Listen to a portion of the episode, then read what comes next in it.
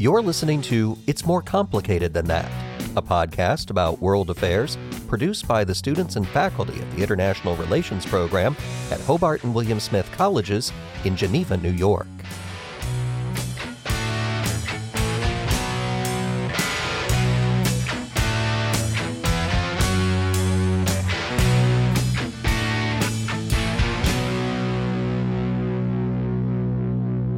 Hi, I'm Kevin Dunn, Professor of Political Science and Director of the International Relations Program at Hobart and William Smith Colleges. And I'm Stacey Philbrick Yadav, Chair of the Political Science Department and co-host of this podcast. Today's episode focuses on an exploration of the thinking of Adam Smith, who's known as the father of capitalism and whose classic seventeen seventy-six book, Wealth of Nations, is generally considered to be the foundation of modern free market economic theory. We're joined with the architect of this episode, Yalemwork Teferra.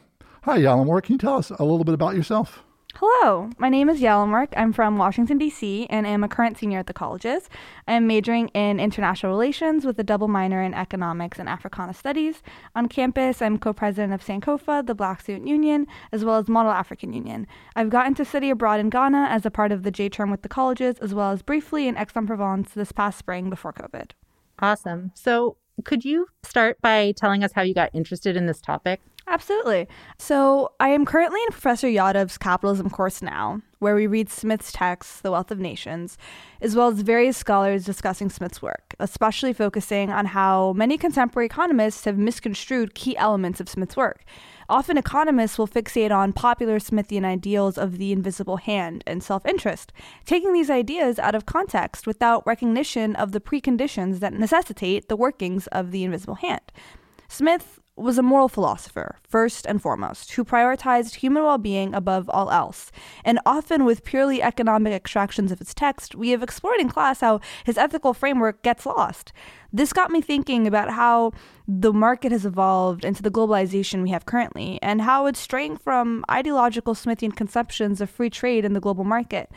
Further, I was interested in getting Professor Yadav's take on orienting Smith's work and notions of human well-being in current U S consumer culture, as well as the various externalities to globalization, both ethically with exploitation of workers abroad and the climate issues we continue to face. I hope to explore ideas of individual consumer and corporate responsibility and, and see how we can utilize the global pause that coronavirus has caused to rethink our consumer habits and the impacts that it has globally, to critically examine why we are consuming the way we are, the global impacts, and how we can change it. So for this episode, Yalemwork, you sat down with Doctor Professor Vikash Yadav to talk about these ideas and these issues regarding Adam Smith and his theories. So let's listen to that conversation now. Well, hello, Professor Yadav. How are you? Hi, I'm doing well. Thanks for having me. Thank you for being here. Um, so to jump right in, so Adam Smith is considered to be one of the founding fathers of capitalism. However, in your class, we have read scholars that discuss how many contemporary economists are leaving out key elements of Smith's work, especially in regards to his moral and ethical views. What would you say is the most important element to underscore in Smith's work?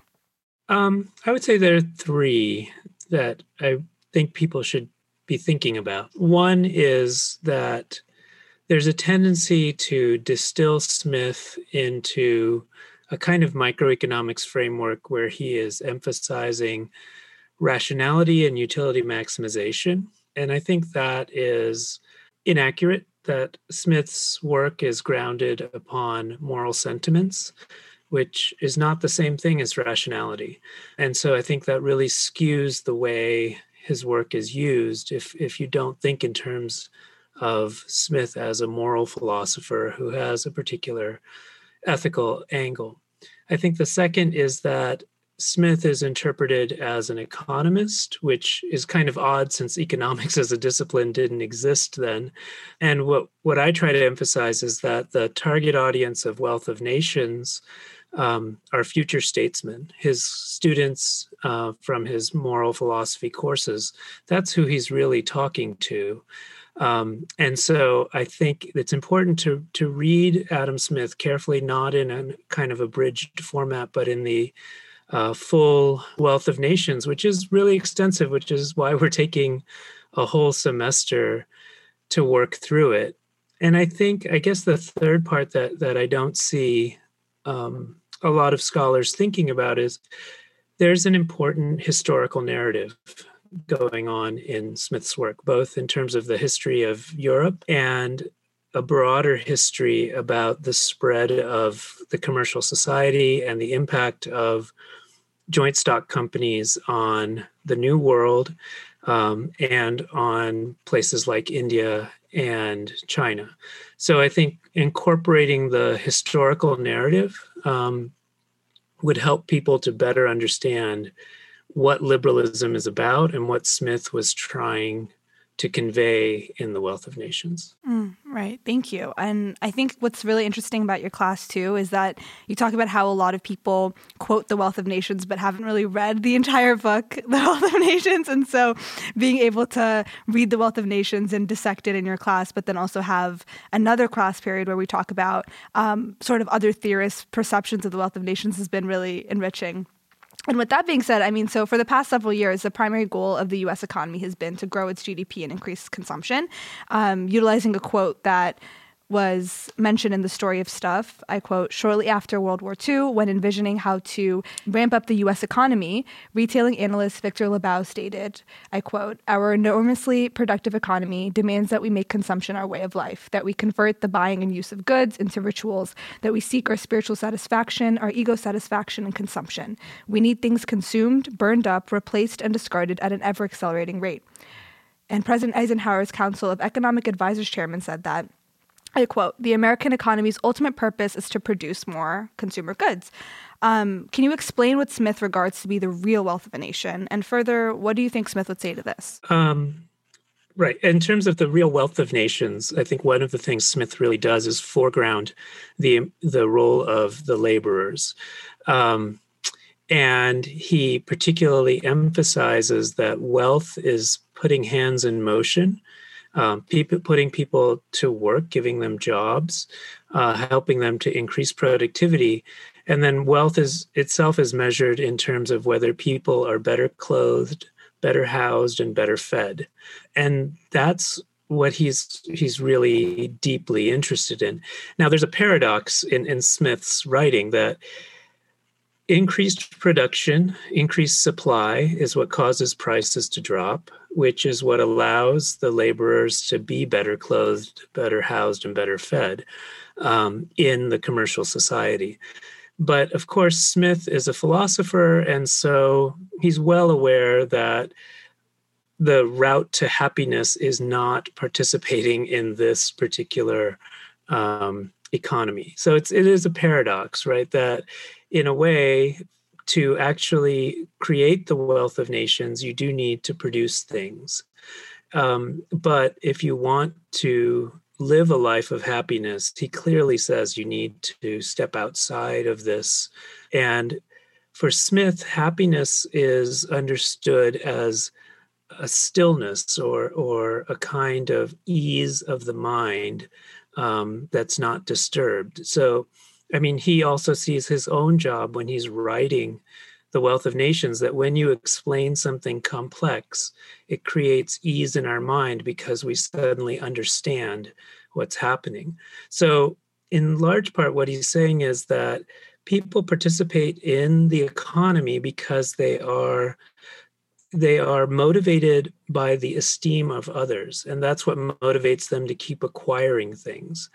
But that is a kind of um, constant tension, a constant vibration in, in the soul or in the mind um, that needs to be managed. And so the, the real way out of that is not to participate in that rat race. But for most people, most of the time, they're going to want to consume and produce things.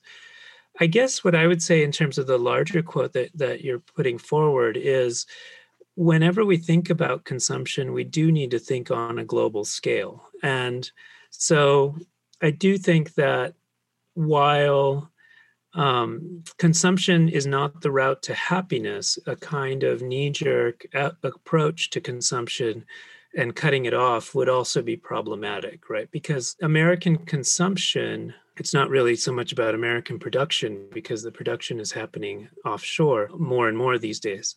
But I think American consumption is part of what's helping other people get jobs and to lift themselves out of poverty.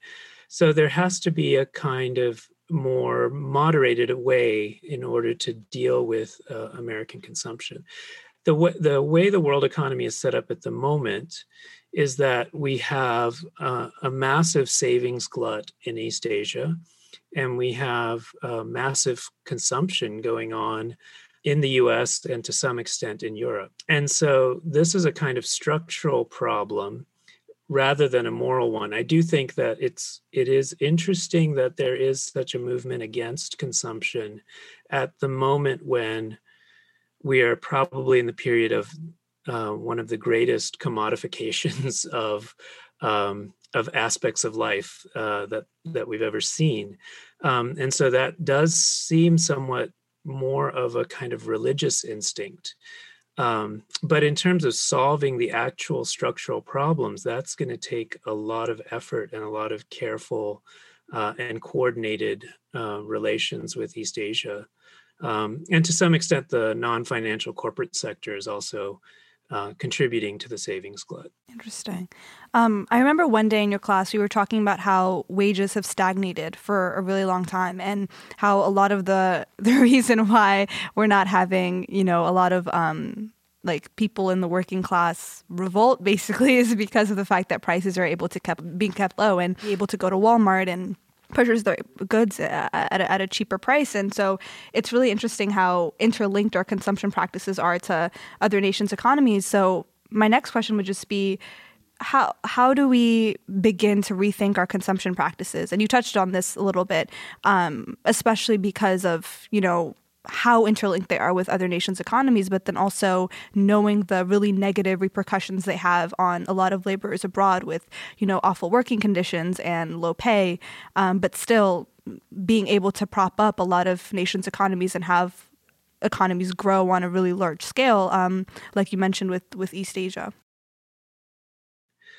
Yeah, I mean, it's a tough problem. I'm not sure um, I would have a, a quick solution to it, but I think one of the things to think about is our obligations to, to people in other countries who are producing, and what are those obligations. And Smith tended to argue that um, while some people may feel deeply connected to other parts of the world, maybe because of literature or because of um, travel in those areas, for the most part, he thought our ethical, our natural ethical obligations are to those who are closest to us. I mean, much of Theory of Moral Sentiments and Wealth of Nations is predicated on ocular surveillance, like who you can see. Um, and so our moral boundaries are, for Smith, um, naturally um, strongest with those who are closest to us. But Smith is not opposed to the idea that we should, if we could, feel some connection. And he does say that through literature and through the news, we might become more aware about the plight of others. And so I do think we have some obligations, but we can't expect that to be natural unless people have a connection, right? Maybe they are connected to another part of the world through Uh, a friend they met in college or through broader networks of friendships, and that can make them more cosmopolitan. Um, but I think that is probably the route to working on how do we improve the livelihoods of others who are producing in other parts of the world. Um, and so I think that having that sense of obligation to strangers is probably uh, one of the routes to do that. I mean, I've been to factories in Egypt, which had contracts with uh, European and American firms. And I've been to factories that didn't have those, right? And I and I can see the differences when there are random inspections by European N G Os. Um, the quality of life for the workers is significantly improved. Their work conditions are improved. Um, it's not to say things are perfect. Their wages aren't necessarily the, the best. Um, but the the overall situation, there there can be a positive impact by creating that demand uh, from American consumers. So I think that's one route to doing that. In terms of like, what can Americans do about their own consumption? I think through rational persuasion of people that, you know, maybe um, instead of consuming things that are not environmentally sustainable, people should um, work to consume things that help make the environment a better place, or uh, make the world a better place in different ways, to be more conscientious about what they are consuming and, and the relationship between that consumption and the lives of others around them. Um, but that's a process that requires engagement, um, at least from a liberal framework. I don't think that can be done through um, authority or through imposition. Um, if you want to preserve a, a liberal um, political and economic framework. Mm, interesting. No, I think that's a great point, especially because um, I remember when we learned in your class, like Smith's theory of sympathy and proximity, a little bit about what you were talking about, how we often are the most sympathetic and the most empathetic to those who are close to us, and how we often, it's hard to be sympathetic to people who are geographically further to us. And if we are, it's often has to do more with our own egos than um, actually having sort of any like kinship or relationship to people abroad. And so I think a lot of individual consumer responsibility has increased, I would say, over the past couple of years, with people gravitating more towards fair trade and, and pushing for ethical consumer practices, and, and really pushing corporations um, to be more ethical in their in their practices. But I think, you know, given Smith's distrust of merchants and belief that government is integral in making sure they don't collude, what would you say is corporate responsibility for Smith, and moreover, the government's responsibility in regulating these corporations? Yeah, I mean, it's it's very clear that Smith was distrustful of the joint stock corporation, and particularly of the East India Company, and rightfully so. By seventeen seventy-six, you know, the, the East India Company in seventeen fifty-seven, at the Battle of Plassey, um, acquires the Diwani of Bengal. So it it begins acquiring territory and then expanding from there on out with its own military force. Um, so, and for Smith, the activity of corporations is what unleashes what he calls the savage injustice of the Europeans. Um, and so there's a deep, deep pessimism and a deep distrust of the corporate form. I think in general, he would be opposed to corporations. I think this is something that um, people who look to Adam Smith to champion the market don't often get, um, that if we understand what he's what he's really saying about the invisible hand, or, or the theory of moral sentiments, what he's kind of saying is that when you invest your capital, it's better to invest it in something that you can watch over. Um, and so he assumed that most people would invest in their local community, and that that is what would allow the invisible hand to work. When he looked at corporations like the East India Company or the V O C for the Dutch, what he's seeing is layers of um, buffering, or layers of um, indirect authority that separate the capital investor and the actual functioning of those corporations. And that's what allows for some of the cruelty and some of the inefficiency. Um, and so I think he would generally think the idea of corporations is not is not good. And of course, in the case of the East India Company, what he's also very upset about is that these were um, state-granted monopolies. And so I think in any situation in which there's a monopoly in Smith's framework, the monopoly distorts prices and doesn't allow the natural system to work. Um, and that's what prevents the creation of wealth, and therefore of happiness in the people. So in general, I think he's, he is, for the most part, going to be distrustful of corporate entities um, and the kind of work that they do. And yeah, in terms of like, what is the role of the state? The role of the state for Smith is clearly at some level to prevent this kind of collusion. Um, so I do think a lot of people think of Smith as championing the market and forget all of his uh, distrustful attitude towards merchants. Um, and so he he really thinks that um, the state should probably do something, uh, or at least the statesman should be wary of the interests of these merchants. Um, In general, I think one of the things is, like, in his narrative in Europe, um, the advance of the commercial society created a much uh, more optimistic scenario where wealth was generated and overall thing situation improves. And on the global scale, I think what Smith is arguing is that the creation of corporations um, and states that are in collusion with those corporations has created misery and uh, deep injustice that he doesn't think will be corrected for centuries to come.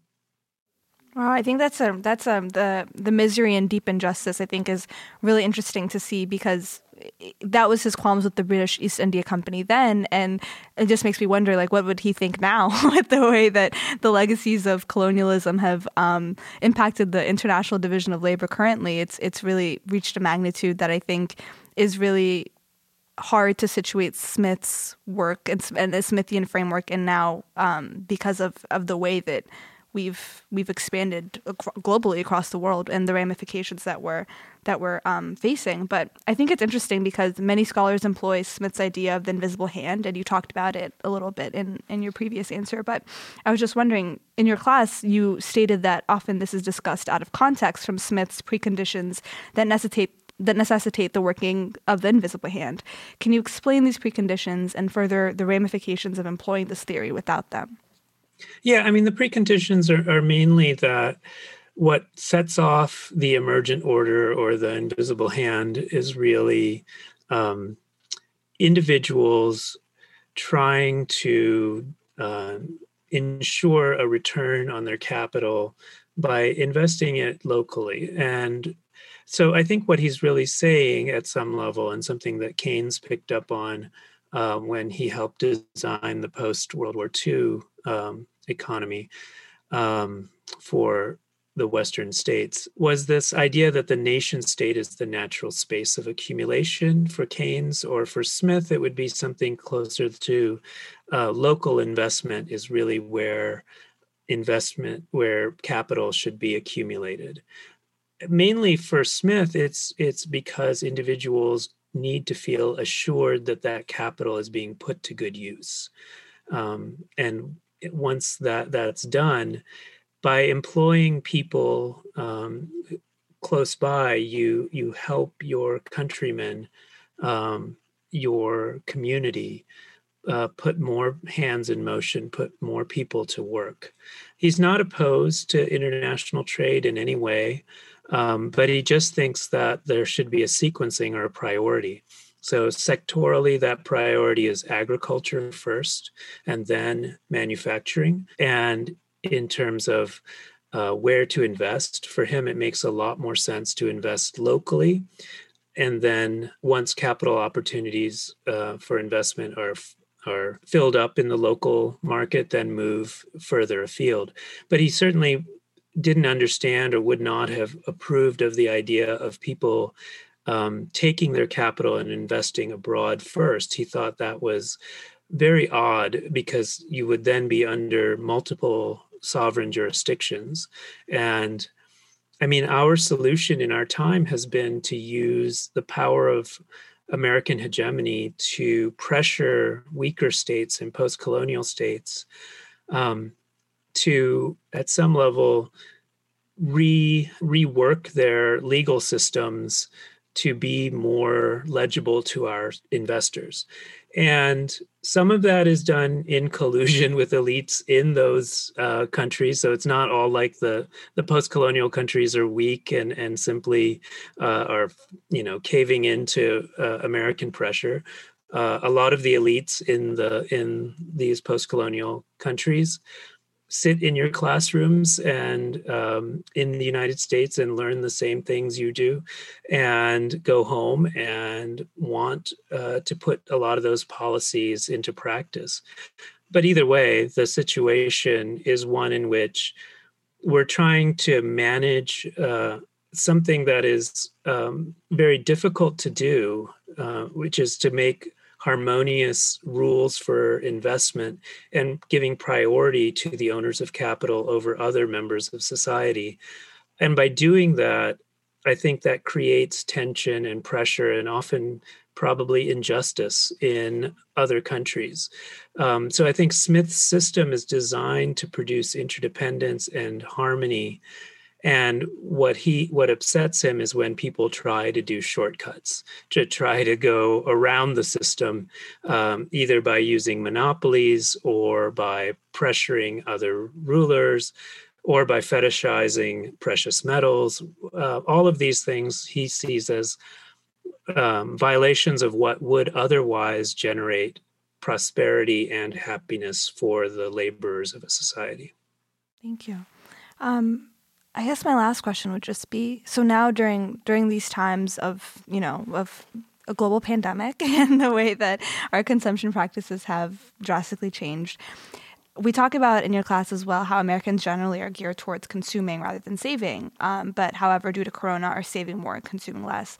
Do you think that we can really monopolize on this time to sort of rethink our consumption habits and maybe, like you said, take some of our, especially as college students, some of the things that we're learning in our classes that are giving us more insight about the way that things work and, and sort of like the ethical and moral ramifications of our consumption practices to sort of rethink how to move forward? Do you think we can really monopolize on this time? I think we can, and I think we should. I think one of the things we should see is that when there was a severe drop in consumption, the kind of economic impact and the harm that did to a lot of people. So we need to be very cautious, I think, um, because we don't want whatever changes are put into place to create as much pain as we've created. Um, You know, I think it was good for people to scale back their consumption in, in the midst of a crisis, but you can see how interdependent our economy is and how many of your classmates, how many of our friends in the community suffered because of a dramatic drop in consumption. So we do have to think about that. And I think also what Smith helps us to think about is one of the, the things that's been dominating the American conversation about the economy is the trade deficit. And what Smith really wants to say is that this focus on the trade deficit is, is misleading, that, that this is something where merchants um, put pressure on the state um, because it's to their advantage to limit trade deficits in certain ways. And I think one thing we can think about is, well, we do have a problem with um, low savings in the United States uh, and very high levels of consumption.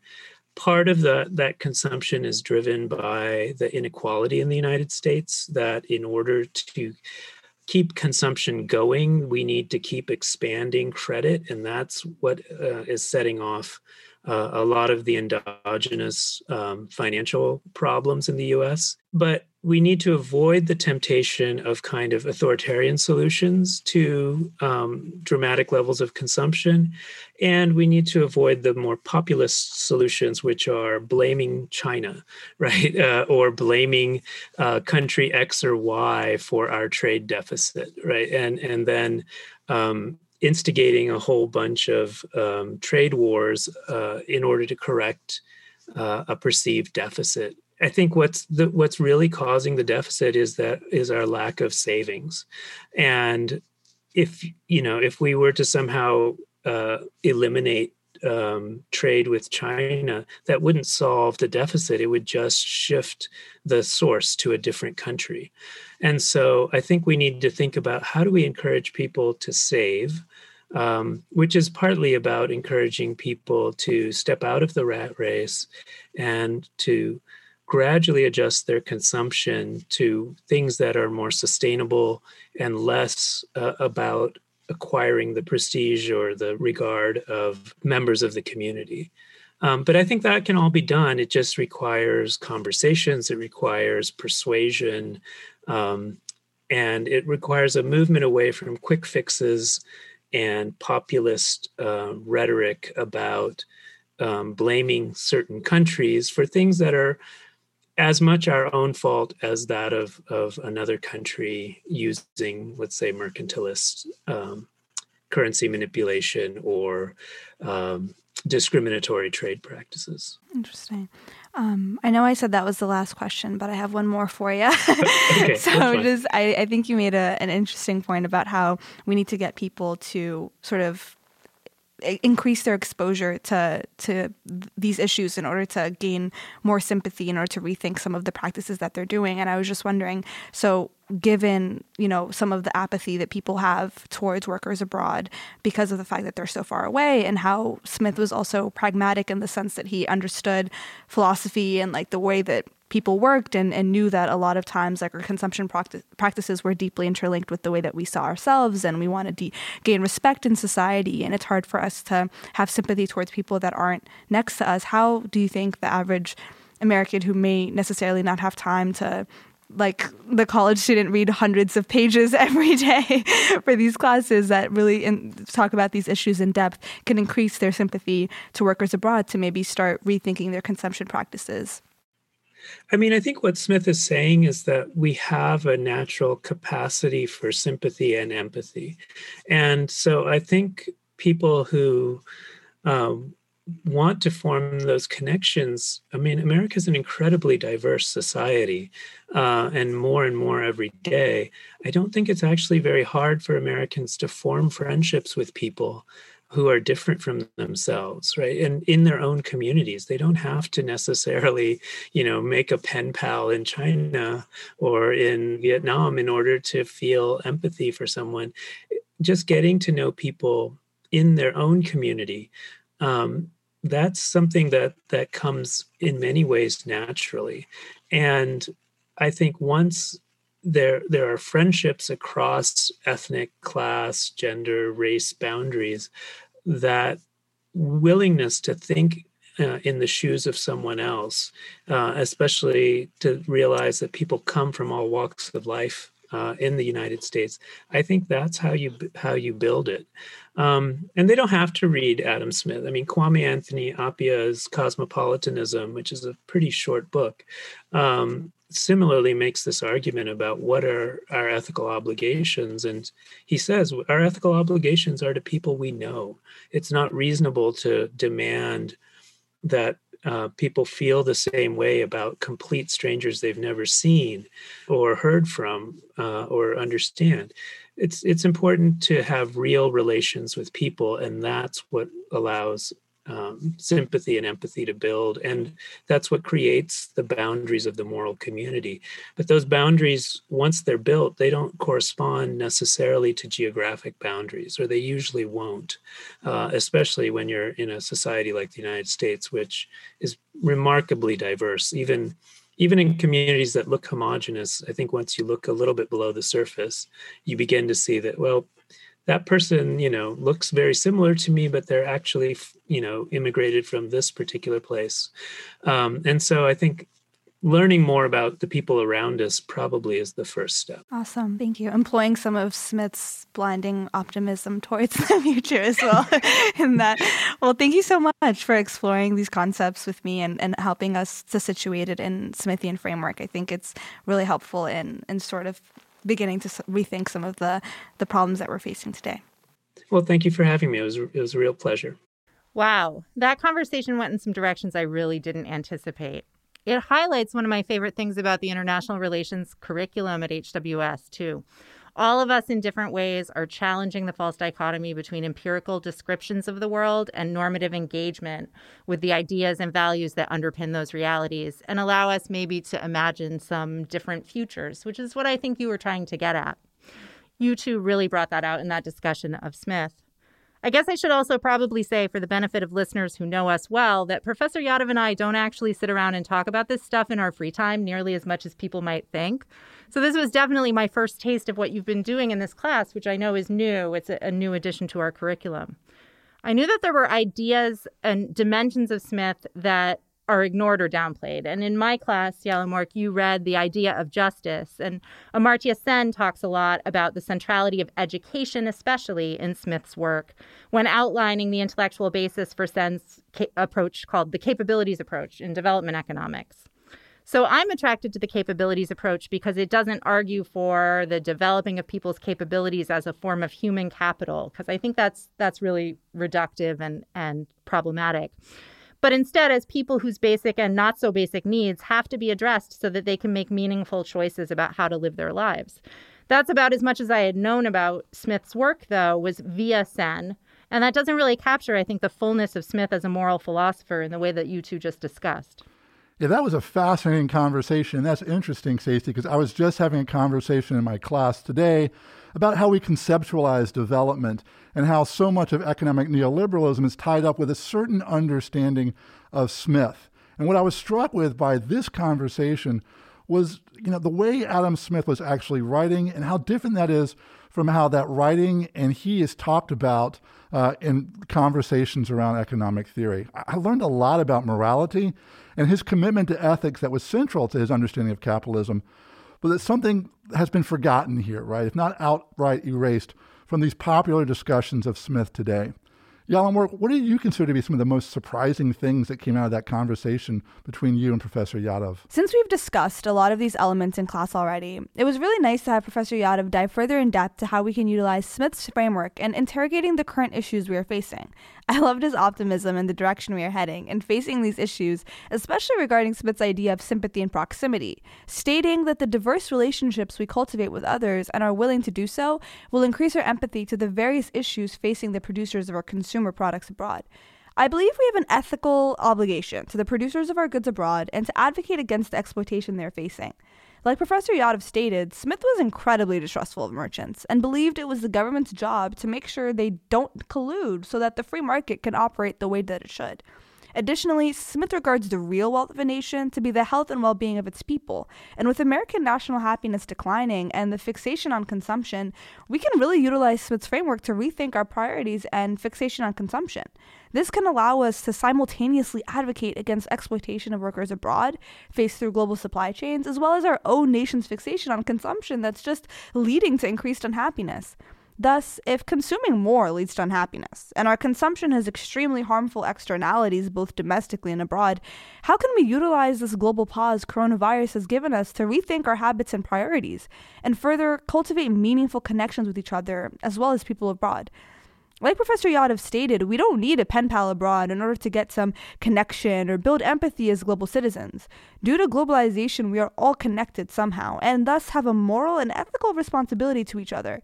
Professor Yadav showed us how utilizing Smith's framework can allow for his original conceptions of a free market to be utilized to evaluate our current system, how we have strayed from it, and how we can build a better society moving forward that is more ethical for everyone. So I think what really powerfully stood out to me was th- the challenge that Smith's work, or at least the reading of Smith's work that you two were doing, poses to kind of nationalist ways of thinking about identity, and the the opening that it offers for forward-thinking responsibility towards others. Um, Of course, at some level, we know that consumption is linked to production, and that and lots of us try to be what we think of as responsible in our consumer practices. And for a lot of folks, that raises the question of buying American or buying local. But this discussion put a different spin on participation in the global economy. And um, it made me think about the late feminist philosopher Iris Marion Young, who I used to teach in the class that you took with me, but I, I don't anymore. And this is kind of making me regret that. And she challenges us to consider whether our obligations towards the well-being of nearby others have any greater moral standing than our relationship to more distant others. So she recognized that it really feels like our near others ha- have more of a moral pull on us. But she also built a powerful and, for some people, rather uncomfortable case in defense of our absolutely equal obligations to distant others. So one way that I talk about this in class is to say that Young uncapitalized the word other. So when you and Professor Yadav were talking about how consumption practices here in the U S have impacted producers around the world, I found myself thinking about and really wanting to dig back through her footnotes and see if there's some kind of shadow conversation that she's having with Smith that I never really considered or picked up on before. That, that's a fascinating concept there, to uncapitalize our understanding of the other. I'm going to have to go back and look at that and think some more about that in terms of what Young's presenting uh, there in terms of how we conceptualize our own position within the global economy. But here's a random fact about Adam Smith. He was born in the town of Kirkcaldy in Scotland, where he also wrote The Wealth of Nations. And for a time, I just lived up the road there in the Kingdom of Fife. And Kirkcaldy was already a significant trading port for the expanding global economy when Smith wrote Wealth of Nations. But it really blossomed afterwards as British imperialism and colonial conquest kicked into high gear, largely fueled by traders, explorers, and missionaries, including da- David Livingstone, who was born a century later but not too far away in the town of Blantyre. Smith didn't live to see the ways in which European imperialism and white supremacy helped create the global capitalist system, but Yalemwork, your, your conversation there with Professor Yadav really gives me pause to reflect on how he might have actually interpreted these developments. Absolutely. As a way of closing things out, one thing that we like to do with this podcast is to include something, a poem, a song, that speaks to the themes of our discussion, but in a different way. So you chose the song I Get Out by the inimitable Lauryn Hill, and it's a great track right from the first line. I get out of all your little boxes. So I know how I see this connecting to what you and Professor Yadav were talking about, especially in terms of a way of being that isn't easily reducible, right? That's able to recognize connections with diverse others. But I wonder if you could share with us why you chose it or what the song says to you. Absolutely. The I Get Out of All Your Little Boxes also stood out to me the first time I listened to it. And Lauryn Hill is my favorite artist of all time. Her lyrics, track, flow, everything just embodying the most intimate parts of her life in such a vulnerable way to her listeners. I love the way she explores a lot of her ideology and ideological battles in her songs, as well as addressing societal issues from her perspective as a woman of color and how she's grown and become the person she is. And moreover, how she continues to grow and challenge traditional perceptions that we hold and have internalized from society.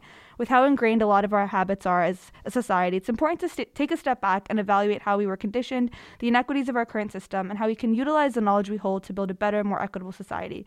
She says a line, the only way to know is to walk, then learn, and grow. And at the very end of my interview with Professor Yadav, we talked about how we proceed from here and that it is important that we continue to learn and formulate relationships with others across the arbitrary racial, gender, and socioeconomic lines to continue our awareness and connectivity to others on a global scale. And now with the pandemic and the various issues everyone is facing, it is increasingly important for us to have empathy towards others, especially with how interdependent we all are globally.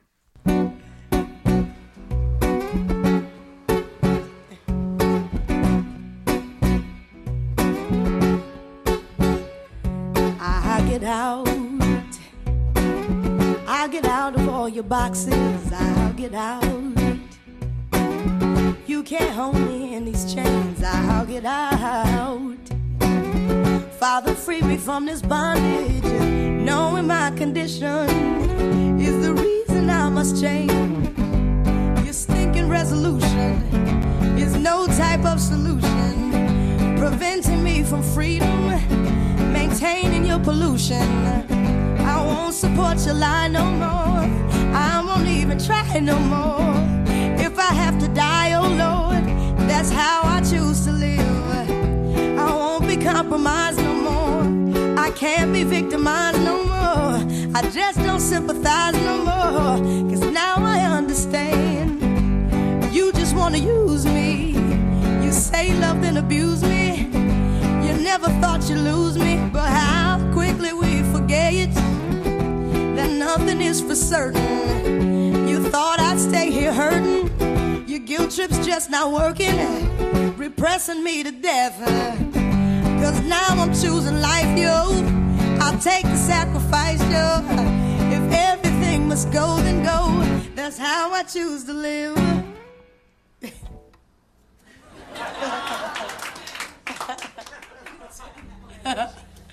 Okay, we're getting there. At least I had a chunk. Okay, that's how I choose to live. uh, No more compromises, I see past your disguises. Blinded through you through mind control, stealing my eternal soul, appealing through material to keep me as your slave. But I'll get out, oh, I'll get out of all your boxes, I'll get out. Oh, you can't hold me in these chains.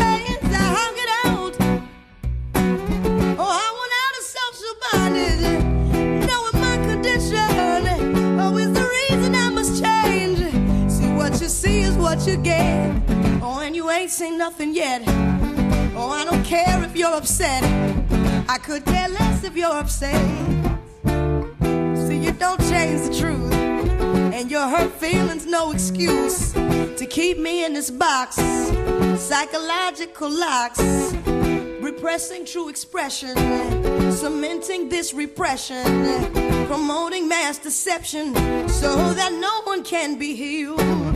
I don't respect your system. I won't protect your system.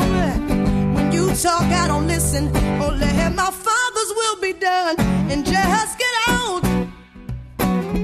Oh, just get out of all this bondage. Just get out. Oh, you can't hold me in these chains. Just get out. Oh, these traditions killing freedom. Knowing my condition is the reason I must change. I just accepted what you said, keeping me among the dead. The only way to know is to walk, then learn, and grow. But faith is not your speed, or you'd have everyone believe that you're the sole authority. Just follow the majority, afraid to face reality. The system is a joke, or you'd be smart to save your soul. Oh, and escape this mind control. You spend your life in sacrifice to a system for the dead. Oh, are you sure? Where's the passion in this living? Are you sure it's God you're serving? Obligated to a system, getting less than you're deserving. Who made up these schools, I say? Who made up these rules, I say? Animal conditioning, or just to keep us as a slave, or just get out of this social purgatory. Just get out. All these traditions are a lie. Just get out. Superstition killing freedom. Knowing my condition is the reason I must die. Just get out. Just get out. Just get out. Let's get out. Let's get out. Knowing my condition is the reason I must die. Just get out.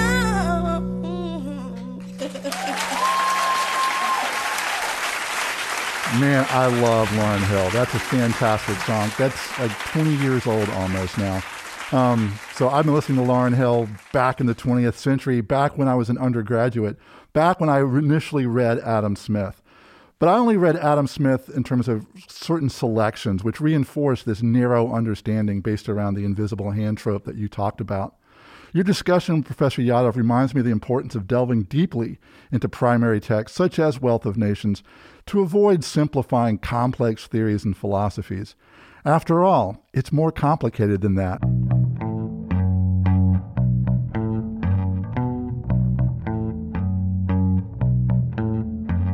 You've been listening to It's More Complicated Than That, podcast on world affairs produced by the students and faculty of the International Relations Program at Hobart and William Smith Colleges. This episode was conceived by Yalemwork Teferra, hosted by Stacey Philbrick Yadav and Kevin Dunn. The audio producer was me, Kelly Walker, with assistance from Kyle Mass. This has been a production of the I R program at H W S and the Geneva Sound Factory. Thanks for listening.